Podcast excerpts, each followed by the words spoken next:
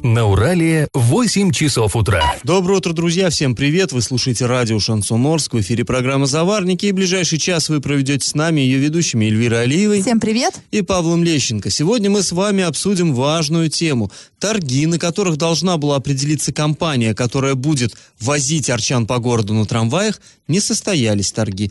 Почему это произошло? Не останемся ли мы после Нового года без транспорта? Это мы узнаем уже очень скоро, не переключайтесь. Коснемся мы в этой программе и других важных новостей, но все новости будут чуть позже, сейчас по традиции старости. Пашины старости. Ну а мы продолжаем подготовку к Новому году, настраиваемся, осматриваем праздничную прессу Орска э, прошедших времен, но уже не таких давних. Все ближе и ближе к нашему времени мы подбираемся. И вот сегодня посмотрим по газете «Орский рабочий», как же жители Орска встречали новый 1990 год. Ну и чем провожали уходящий 89-й. Лично для меня уже очень знакомые времена и очень нежно любимые, конечно, несмотря на все их трудности. Ну что же, в 90-м году процесс, который вошел в историю под названием Горбачевской перестройки, достиг апогея. То есть вот это была, наверное, высшая точка.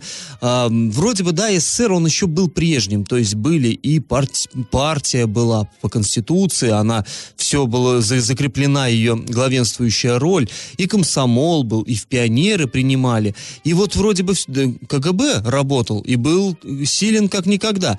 Но при всем при том, а, Союз по факту становился совершенно другой страной. Менялось все. И вот если бы, я, знаете, когда писал эту старость, ловил себя на мысли, что если бы кто-то из 80-го года, то есть до этого мы с вами 80-й год рассматривали, да, если бы ему в руки попала газета 90-го, он бы сказал, да все с ума сошли. И мир весь сошел с ума. Да невозможно такого.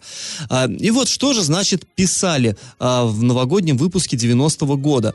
А, перебирая в памяти события ушедшего, а, журналисты Орского рабочего особо выделяли такие факты. Коммунисты локомотивного депо провели партийное собрание и приняли резолюцию «Выражаем недоверие министерству». Коммунисты Резолюция министерства, представьте себе, да? Как такое вообще? Возможно ли было 10 лет назад? Ну, а тут гласность, а как? Перестройка. И действительно, Министерство э, путей сообщения прислало в Орск э, комиссию какую-то с блокнотиками. Люди из Москвы приехали и стали выяснять, а чем это недовольны орские коммунисты-железнодорожники, что они вот такие резкие движения совершают. И даже какие-то меры приняли. Ну, вообще что-то невероятное.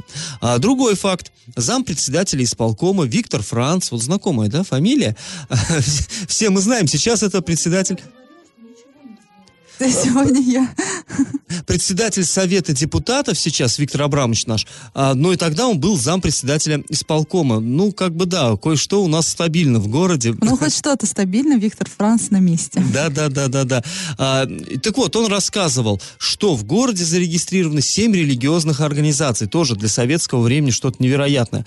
Были православная, мусульманская, католическая, лютеранская, адвентистов седьмого дня и других какие уже точно там не перечисляются. А еще только-только свеже зарегистрировались две национальных организации, немецкая и татаро-башкирская. И вот тут журналист Орского рабочего, безымянный, не подписана статья, удивляется. Не часто узнавали мы о том, как живется представителям других национальностей рядом с нами. А, а еще оказалось, что э, АНОС, Орскнефтеоргсинтез, на своем приусадебном хозяйстве выращивает колоссальное количество свиней. Так что каждому работнику в год достается по 30 килограмм мяса. И тоже это, казалось бы, ба, где, где нефть, где мясо, зачем?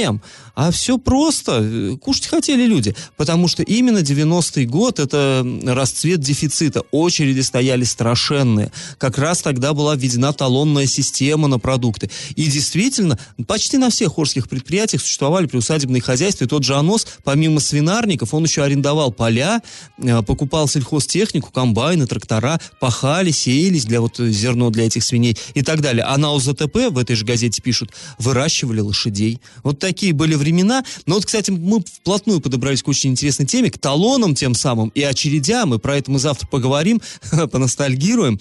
Но это будет завтра, а сейчас наш традиционный конкурс. Он тоже будет новогодним. Известно, что после революции рождественско-новогодние торжества отменили, никаких елок, никаких Дедов Морозов, ничего, все, рабочее время. Но в 1935 году в газете «Правда» появилась статья, где предлагалось вернуть новогоднюю елку. И уже 30 декабря 1935 года в СССР прошла таки первая советская, не рождественская, естественно, но новогодняя елка, на которую к детям пришел Дед Мороз. Скажите, в каком городе она состояла, где состоялся этот праздник, прошла елка? Вариант 1 в Москве, Москве, вариант 2 в Харькове, вариант 3 в Ленинграде. Ответы присылайте нам на номер 8 903 390 40 40 в соцсети «Одноклассники» в группу «Радио Шансон Орске» или в соцсети ВКонтакте в группу «Радио Шансон Орск» 102.0 FM эм для лиц старше 12 лет. Галопом по Азиям Европам! Вчера хоккейный клуб «Южный Урал» провел заключительный матч выездной серии игр и сразился с командой «Тамбов». Э, встреча, увы, закончилась поражением арчан со счетом 2-1. К сожалению, это не первое поражение арчан, прям серия поражений. Предыдущий матч вовсе не состоялся из-за того, что на, в Дворце спорта юбилейный, где Буран тренируется, там прорвало трубу подо льдом. А 18 декабря, то есть накануне, законодательное собрание утвердило бюджет Оренбургской области на 2020 год. Депутаты фракции «Единая Россия», конечно же, поддержали проект. Оппозиция проголосовала против. Ко всему прочему, все правки, предложенные оппозицией, были отклонены большинством голосов, а правки, предложенные губернатором Оренбургской области и правительством, были приняты. Это, ну, традиционно. Доходы почти 102 миллиарда рублей, расходы 106 миллиардов рублей, дефицит составляет почти 4 э, миллиарда рублей и госдолг 24 миллиарда рублей. Это такие сухие цифры, но, если коротко, бюджет в этом году дефицитный. А на Гагаринском мосту в Орске со стороны проспекта Мира, то есть вы понимаете, да, как из нового города ехать в сторону старого или там Никеля, допустим, установили дорожный знак, который ограничивает скорость движения до 30 км в час. При этом на противоположной полосе, то есть на, в обратном пути из старого города в новый, а, по-прежнему разрешено ездить 40 км в час. Кроме того, на мосту запрещается движение грузовиков с нагрузкой более 6 тонн на ось. Имейте в виду автолюбители. После небольшой паузы, друзья, мы вернемся в эту студию и обсудим разницу в тарифах на тепло для жителей Оренбургской области и Казахской Астаны. И как это понимать? Ну, э, вот этот вот вопрос, который мы будем сегодня обсуждать, он так, э, скажем так, немножко связан а, и с э, пресс-конференцией Дениса Пассера, потому что это был вопрос, который мы задавали Денису Пассеру. Вопрос звучал так, а как так получается, что в Оренбургской области, в частности в Орске, да, берем Орск, ну, просто для примера, как так получается, что тарифы на тепло а, в четыре с половиной раза больше, чем в Астане, а, при том, что у нас как бы в, в Оренбургской у нас Оренбургская глубинка, даже не просто там Оренбургская, да, глубинка, а Астана, ну, то есть Нур-Султан, да, сейчас это город называется Нур-Султан, это столица Казахстана. И там э, тарифы на тепло, ну, вообще на все тарифы там они намного меньше, но мы вот просто, да, чтобы много циф цифрами вас не загружать, мы берем только за тепло. Ну, вообще, да, обычно в столицах все несколько дороже, чем в провинции, а здесь получается как-то... Наоборот, ну, мы тут нужно с учетом, да, две разные страны. Так вот, тариф на тепловую энергию по данным Астана Энергосбыт за 2019 год за одну гигакалорию составляет 2321 тенге. Переводим по курсу э, Центробанка на русские рубли 378 рублей. 388 рублей, 1 гигакалория для населения. А, и а, возьмем тариф Т+, а, это все, кстати, там с учетом НДС, и также здесь с учетом НДС 1 гигакалория на, для населения 1714 рублей. 377, 1714 рублей. А мы подумали, да, ну, наверное, в Казахстане народ беднее, да, то это же, ну, тоже влияет. Посмотрели, МРОД, коне, МРОД, да, минимальный размер оплаты труда в Казахстане значительно ниже, чем в России, практически в два раза. Но мы посмотрели среднюю зарплату. А, она в среднем, в среднем, да, говорим, понятное дело, что не все получают такую зарплату, как в Оренбургской области, так и в Астане, составляет там практически 35 тысяч рублей. Она одинаковая. Пообщались, а, благо-то мы на границе, да, живем, пообщались со знакомыми, которые вот живут а, в Казахстане, там вот в Актабе, например, поспрашивали, какая зарплата, зарплата примерно одинаковая, да, по отраслям поспрашивают, то есть можно утверждать, что уровень жизни жизни у нас а, практически одинаковые, но тем не менее там тарифы там 377 рублей одна гигакалория, а в Орске 1714 рублей.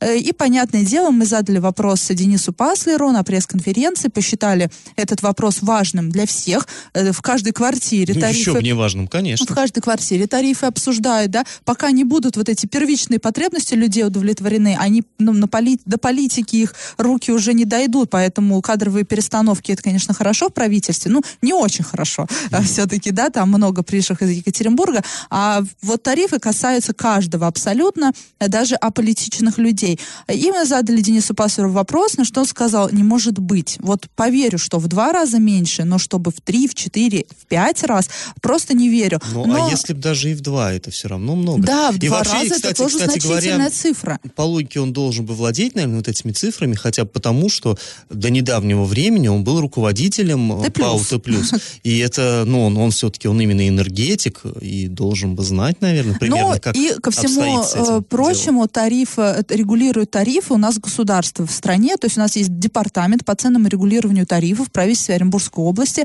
и вот эти тарифы, это не Т плюс с потолка, взял цифры, да, регулирует эти тарифы, вот, пожалуйста, правительство. Ну, Денис Паслер, можно сказать, да, он же руководит правительством.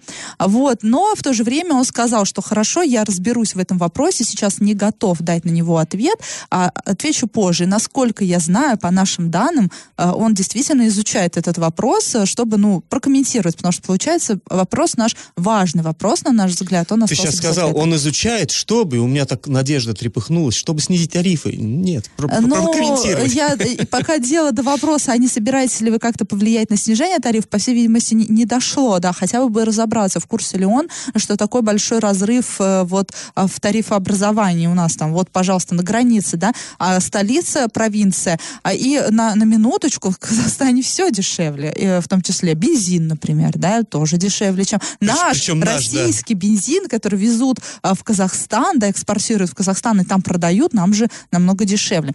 Ну да ладно, я так понимаю, что к этой теме мы еще вернемся, подождем, что ответит губернатор. А после паузы мы вернемся в эту студию и узнаем, почему не состоялся аукцион на право осуществлять трамвайные перевозки в Орске. Я в теме.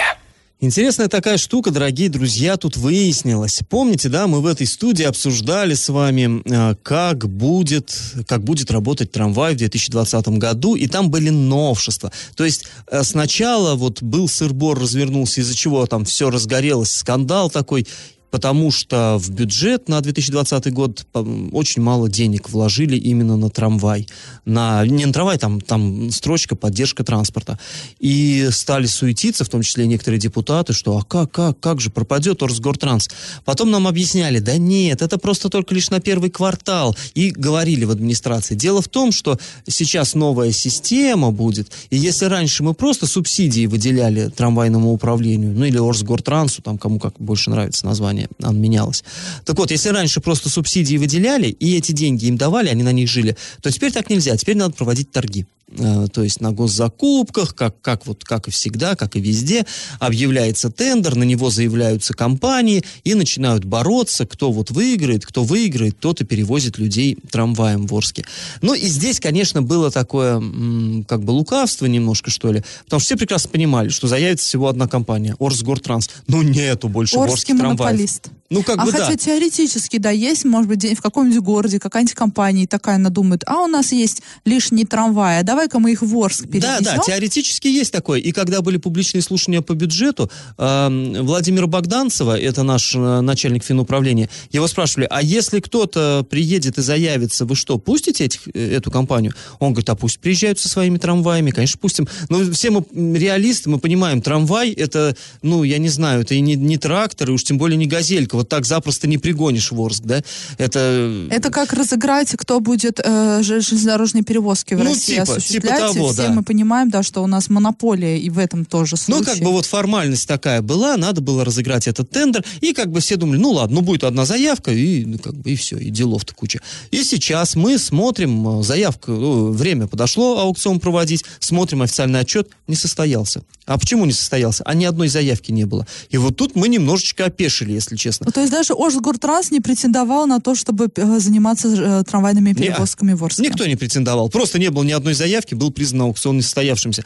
И у нас возникли два вопроса. Первое, а Орсгортранс, он вообще, он, он решил сменить деятельность? Он что, теперь будет там, я не знаю, торговать пенными напитками? Что он будет жить, если он не будет трамваями людей возить? Это пункт раз. А пункт два, а ну вот Новый год придет, и как бы не разыгран тендер, и что мы все будем делать? Трамваи что, встанут, что ли? То есть какая-то совершенно такая дикая ситуация. Ну и вот чтобы э, с этими сомнениями разобраться, мы обратились в муниципалитет. Давайте сейчас мы выслушаем фрагмент нашего разговора с заместителем главы Орска по муниципальному хозяйству Артемом Учкиным. Тендер объявлялся на осуществление перевозок трамваем в первом квартале 2020 года. Не состоялись торги, не было подано ни одной заявки. А как будет администрация выходить из этой ситуации? Объявим повторный конкурс. Здесь правовая ситуация, мы не можем же кому-то что-то рекомендовать. Мы не заявились, это их право. Наша задача повторно объявить конкурс. Но условия будут теми же или будут э, улучшены финансовые Не условия? готов комментировать про условия. А у нас не может ли получиться так, что просто после Нового года трамваи встанут? Но мы не допустим такого, конечно. Чтобы не было социального напряжения, мы этого не допустим. Не допустят, сказали. Ну что ж, интересно, интересные дела. Ну, я тоже думаю, да, что вопрос-то, в принципе, будут ходить трамваи или не будут ходить не стоит в принципе, они будут ходить, ну я так понимаю, просто насколько законно э, будет осуществляться вот, вот эта трамвайная вот деятельность. вот это интересно. Если говорили, что в любом случае нужно разыграть тендер, ну а как тогда? Не совсем понятно. Но мы продолжаем разбираться в этой ситуации. И сейчас прервемся на совсем небольшую паузу, после которой вновь вернемся в студию и продолжим разговор вот о трамваях, причем услышим комментарий еще одного участника событий, директора предприятия. Я в теме. Да, все еще получится. Уверяют нас чиновники и с трамвайчиком все будет в порядке. Ну, в общем, мы возвращаемся к теме пассажирских перевозок в Орске в 2020 году. А мы в прошлом включении с вами выслушали мнение э, руководителя одного из направлений городской администрации, довольно, э, скажем так, высокий пост занимает человек. Он сказал, нет, нет, трамвай будет ходить. Э, другой вопрос, там, как странно, кстати, прозвучало, что мы не можем указывать или как там не можем э, рекомендовать участвовать участвовать в закупках страны. Это муниципальное предприятие. Вообще, конечно, муниципалитет на него влияние имеет серьезно. Самое прямое, он его э, учредитель, учредитель конечно. элементарно. Ну да ладно, вот как бы не заявились, не заявились, их проблемы, но как бы трамваи будут ходить. Нам обещали чиновники. Окей, зарубаем на носу, ждем, что будут ходить, но все равно остается вопрос, а куда Орсгортранс смотрел? У них что, так много видов деятельности? Хотя их там везде сумма ждут или что? обеспечения, там же, да, вообще маленькая, да, вот этого контракта? Ну, относительно. 200 200 тысяч, да, там? Для, да, для, около того, для небольшого, 1% от суммы контракта. И тут, кстати, я вам сразу еще объясню, если воз, возникли какие-то там непонятные, ну, кто-то не понял что-то. А, дело в том, что трамвай ездит и а, продает билеты вот эти свои. Эти билеты, то, что они за проездные билеты, за просто билеты разовые, а, он берет это тоже, это его прибыль. То есть то, что он с вас, как с пассажиров, имеет, он имеет. И помимо этого еще, поскольку это вид деятельности планово-убыточный называется, то есть, ну, действительно, нигде, ни в одном городе России вроде как трамваи не окупаются, они всегда датиру, датируются. И вот еще помимо этого вот этот тендер, то есть чтобы они могли свести концы с концами. Так вот, почему же они не э, заявились на этот тендер? Странно. И мы, э, чтобы получить информацию из первых рук, связались с руководителем Орскгортранса Сергеем Боболевым. Давайте выслушаем его комментарий. Орсгортранс не стал заявляться. А можете объяснить, с чем это вызвано и какие планы у вас все-таки? Вы не намерены, что ли, перевозить людей-то в следующем году? Нет, ну мы будем переводить. Там просто ну, технические проблемы сейчас связаны с то, что с долгами у нас. Вот, то есть мы как бы переносим эти торги на, на февраль месяц. Сейчас мы долги свои закроем по налогам. Ну, короче говоря, на месяц это переносится процедура. То есть 1 января мы работаем, как и работали, как всегда, то есть по этому договору. То есть вот. старый да, договор будет пролонгироваться? Ну, наверное, да, скорее всего. То есть мы месяц вот так отрабатываем в январе, а с февраля, вот как мы так хотели на три месяца, теперь будет на два. То есть февраль-март, там уже будут выставляться также на торги заявки, и в февраль-март будем уже через торги отыгрывать. Ну, э, здесь возникает, а что и так можно было? То есть, если можно было в январе и без тендера э, работать, ну и работали бы. Зачем объявлять было, да? Да, что-то мне, честно говоря, меня не очень Я все это думаю, убеждает. что, я думаю, что и руководство Ожгортранса, наверное, тоже особо не в курсе. Там, наверное, не юрист же, да, но судя по, вот по тому, по комментарию, да, который вот дал директор, э, будем работать, как работали. А можно ли, да, действительно вот так взять и пролонгировать договор? А зачем тогда объявлялась закупка? То есть как без нее получается? Но я думаю, прокуратура займется этим вопросом. Ну, в любом И без нас случае... бы, я надеюсь, она этим занялась, конечно. Самое-то главное, по большому счету, да, нам всем э, не все ли равно, как они будут оформлять там тендеры, не тендеры, субсидии, не субсидии. Важно, чтобы трамвай ездил, ну и чтобы это все-таки не так было накладно для городского бюджета, там все-таки с минимальными потерями. Ну, согласись, когда так- такое происходит, да, с тендерами. Тендеры для чего? Для чего госзакупки, да, сделаны? Чтобы максимально исключить факт коррупции, каких-то вот незаконных действий, И связанных... сэкономить. И сэкономить, да, потому что кто предлагает меньше денег, тот обычно и выигрывает тендер. И это, конечно, очень много есть подводных камней. Вот мы видели, да, как с дорогами, так у нас Мгм. получилось, что выиграл тендер тот, кто меньше предложил, и тот, кто меньше предложил, собственно, не успел закончить ремонт дорог. И тут вроде и для чего? И администрация снимает с себя ответственность, да, она может все переложить на закон, а потому что, ну, это по закону нужно проводить тендеры и отдавать этот тендер потом тому, кто меньше просит денег. Ну, тут никто, ник- никто с этим ничего сделать не может, но в то же время э, это как бы немножко настораживает, да, когда госзакупку объявили для определенной организации. Эта определенная организация на нее не заявилась. Тут они как-то собираются пролонгировать договор в январе, в феврале опять заявиться на тендер, погасить долги. Но это какая-то действительно странная мутная схема. Ну, я так думаю. И а, плюс ко всему, конечно, то, что у них долги по налогам какие-то существуют, которые не позволяют участвовать вот а, в тендерах. Это тоже, конечно, ну, впрочем, это ни для кого небольшой секрет, что долги существуют, но мы предполагали, что там долги все-таки по, э, по теплу, там, по коммунальным услугам. Ну, как а обычно, у нас все налоговые- должны за электричество и тепло, в основном, все Ну да. предприятия, которые в сложном положении. Ну, в общем, ситуация довольно тревожная. Ну что ж, будем ждать, чем все это закончится. Она и- даже не тревожная. Я думаю, действительно, для люди ничего не заметят, все будет нормально. Будут ходить э, трамваи, как обычно. Надеюсь, там цены не повысят, да, но без решения депутатов их и не может никто повысить. А настораживает все равно ситуация именно с законной точки зрения. Совершенно верно. После небольшой паузы, друзья, мы вновь вернемся в эту студию и поговорим о том, как ЗАГСОП обратил внимание на повышение налоговой ставки для индивидуальных предпринимателей. И как это понимать? Продолжаем мы тему с патентами э, и налогообложением, который мы уже там третий, да, третий выпуск э, обсуждаем. Ну, Сначала да. мы просто обозначили проблему, возмущались здесь, поудивлялись суммам. Потом мы изучили закон и уже подробнее рассказали. А теперь э, как отреагировал, ну, я думаю, что губернатор на вот эту ситуацию. Я вот вчера рассказывала, да, что после пресс-конференции наш корреспондент Андрей Локомотив, он пообщался с главой региона и э, зашла речь как раз-таки вот э, в вот этой вот беседе непринужденной про а, вот эти вот проблемы, да, которые сейчас исп- будут, исп- возможно, будут испытывать предприниматели в связи с новой системой налогообложения. А, и э, сообщил, да, что по его мнению, как бы ставка там 6 тысяч за вот этот за метр, да, это очень, очень много, и бизнес просто идет в тень, и вот один предприниматель, да, даже там в пример приводил свою ситуацию, что раньше он платил 72 тысячи в год, да, ну там речь идет об индивидуальных принима- предпринимателях, которые сдают помещение в аренду, что раньше он платил 72 тысячи в год налогов, а теперь в 10, ты- в 10 раз больше будет платить, но уже не будет, да, 720 тысяч рублей в год. И, конечно же, суммы колоссальные. И вот вчера Законодательное собрание внесло изменения в ранее принятые поправки, связанные с патентным налогообложением. Ставки были снижены примерно в два раза для больших помещений более 100 квадратных метров и на треть а, для помещений от 20 до 100 квадратных метров. И да, напомним, что мы раньше сообщали, что изменилось в этой сфере а, налогообложение, а, которое вы, для предпринимателей, которые выбрали патентную систему. Это все после принятия,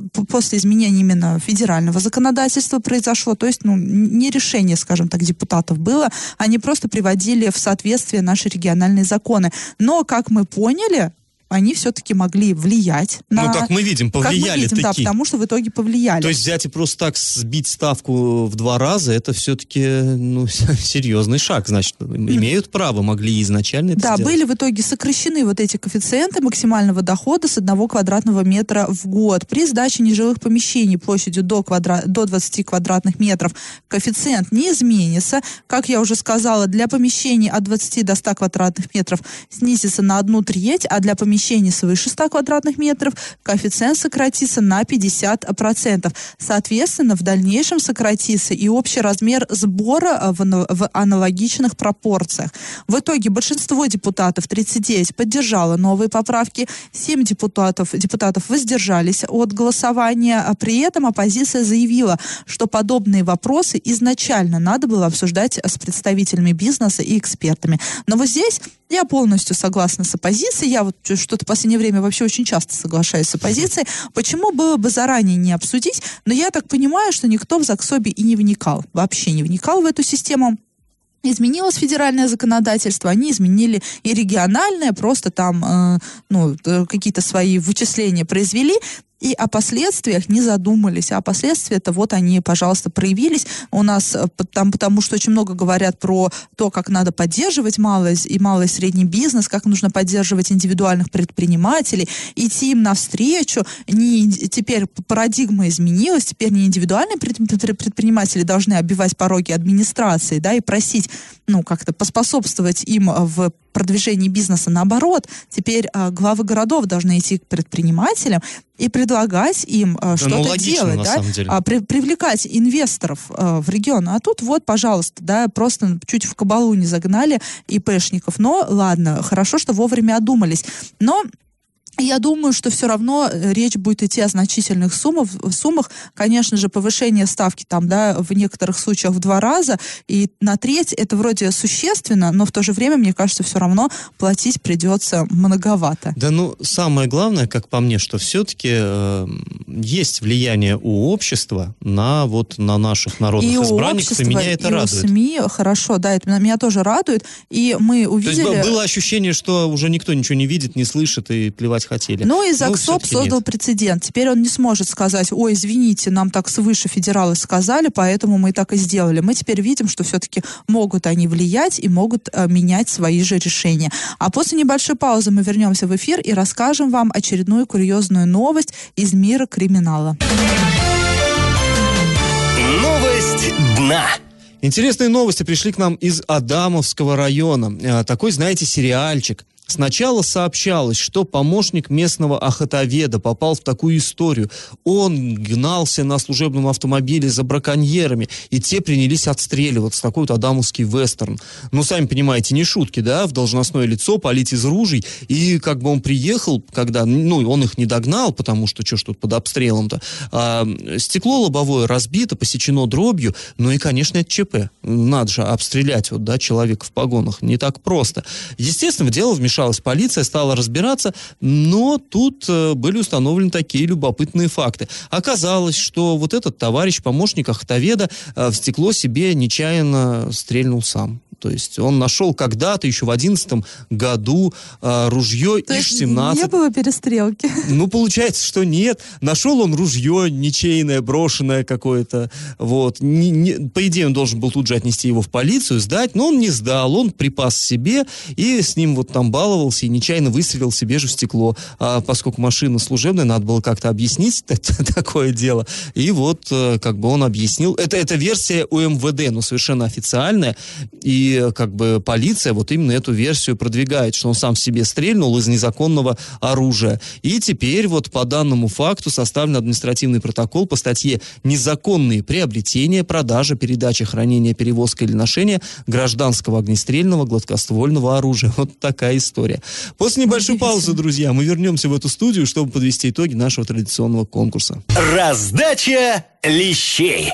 В начале этой программы я у вас спрашивал, в каком же городе была организована первая советская новогодняя елка с участием Деда Мороза. И было это, как ни странно, не в столице. Хотя, ну почему странно? Рискованный эксперимент, наверное, решили сперва обкатать где-то в провинции. В 1935 году в Харькове был открыт первый в СССР дворец пионеров. И вот именно там состоялось это первое экспериментальное празднование в Харькове. И только в январе 1937-го э, Дед Мороз со Снегурочкой приветствовали гостей на празднике уже в Москве Московском Доме Союзов. То есть правильный ответ сегодня все-таки два, Харьков. И победителем сегодня становится Виктор. Поздравляем, Виктор. И мы прощаемся с вами, друзья. Этот час вы провели с Эльвирой Алиевой. И Павлом Лещенко. Пока, до завтра. Завариваем и расхлебываем в передаче «Заварники». Каждое буднее утро с 8 до 9.00 на радио «Шансон Орск». Для лиц старше 12 лет. Радио «Шансон». СМИ зарегистрировано Роскомнадзором. Свидетельство о регистрации Л номер ФС 77 68 373 от 30 декабря 2016 года. Для лиц старше 12 лет.